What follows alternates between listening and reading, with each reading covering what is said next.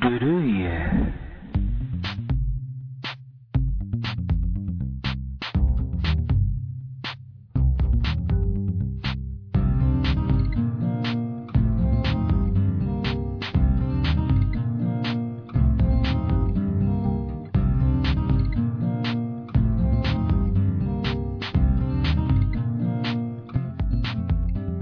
どうもこんばんは。南太平洋の深海に眠る石層都市の一室。T の部屋と書かれた小さい暗い苔緑色の扉のその先は真っ暗暗闇。T の部屋管理人 D 公爵がお届けするポッドキャストルルイエ今夜もね、えー僕の、えー独り言に、えーお付き合いくださいませ、えーどうですか？もう3月になりましたけれども、あの、いや、毎年のことですけど、2月があっという間にね、過ぎていきまして、えー季節はようやく春ということでね、あのまあ、小田原ですね、もうあちこち、構、まあ、ちらほら桜が、ちらほらっていうかもう結構咲いてますね。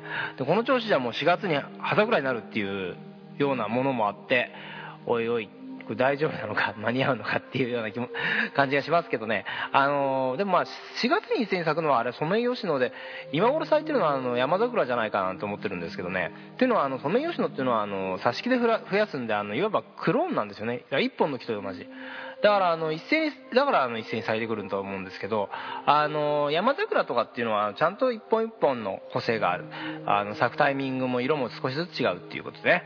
あのまあ、あのさソメイヨシノは挿し木であるのに対して山桜はちゃんあのそれぞれが実をつけて育ってきたものという、えーバラ科の植物っていうのはあの、まあ、自分で受粉できないんですよね。だからあの他の木からの花粉で受粉するっていうんで。要するにまあそれであの違ったあの掛け合わせた個性が出てくるというかね、まあ、そういったことはどうでもいいんですけどもあの、まあ、桜の話はねまた4月にでもいたしましょう。ね取っときましょう。ね。大体何が言いたいかというとですね、あの今月の2月から6日まで僕はあの京都に、ままたいたんですけどね、あの京都はねもうめちゃくちゃ寒かったわけですよ。なん雪が降っちゃってるんだから。でまあね3月の1日って毎年大体雪が降ることあるんですよね。でねあのなぜかそういう時に限って僕はね京都出張が入ってるというね。で今回もですねやっぱり雪がね、で吹雪 みたいな感じでね僕にしてみたら。で小田原みたいなねやっぱり暖かいところに住んでるとですねあのーもう暖かいとこ小田原からも京都に行くともうあれ？間違えてシベリア着いちゃったかな？みたいな。そのくらい寒いという。でねうっかり薄着で行っちゃうんですよね。こっち暖かいもんだから。でもう慌ててコンビニで北海道を買ってですねシャツに貼りまくって5日間乗り切ったというね。それでもう今度は逆にその京都から小田原に帰ってくるとね間違えてハワイに来ちゃったかなっていうぐらいにあったかいわけですよ。まあすごいもんですね。これじゃあもう桜も咲くはずですよこの暑さでね。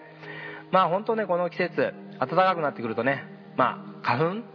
うん、花粉症の方大変なんでしょうけれどもね本当に、えーまあ春になって良かったり悪かったり人それぞれというところなんでしょうけれどもあのー花粉症でないね幸運に恵まれた、まあ、僕の場合とね言いますとですねまあ、先月から始めてるじゃ、まあ、ダイエットでジョギングをしておりますけども非常にこれが快適になってまいりましたね、えー今くらいの気温に走るのはねとてもいいんですね。あの寒すぎると大体外に出たくない。ね。あの出るまでが大変っていう ことになりますね。でも暑いとね今度走ってる途中でねフラフラになりますからね。でパタっていっちゃうっていうことがあります。程の良い時期になってまいりました。ね。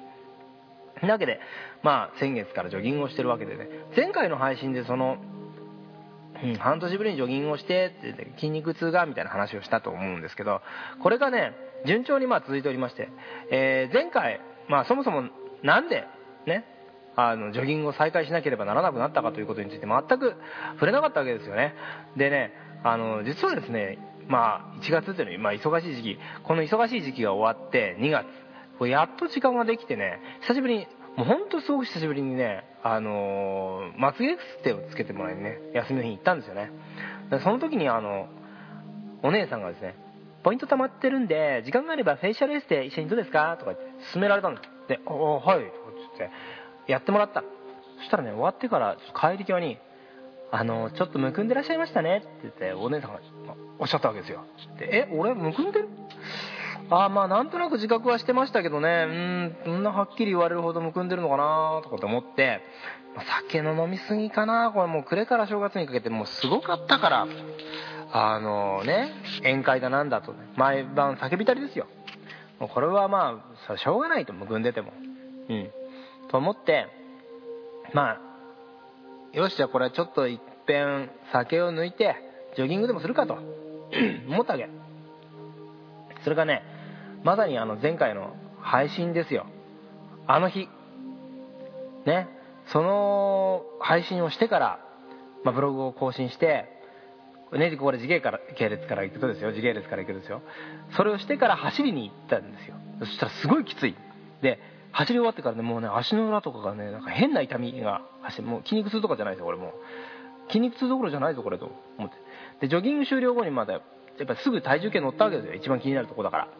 したらね68.5キロ。68.5キロってこれなんかの間違いだよねってあれ体重計壊れちゃったかな壊れちゃったかなと思って3回ぐらい乗り直したわけ。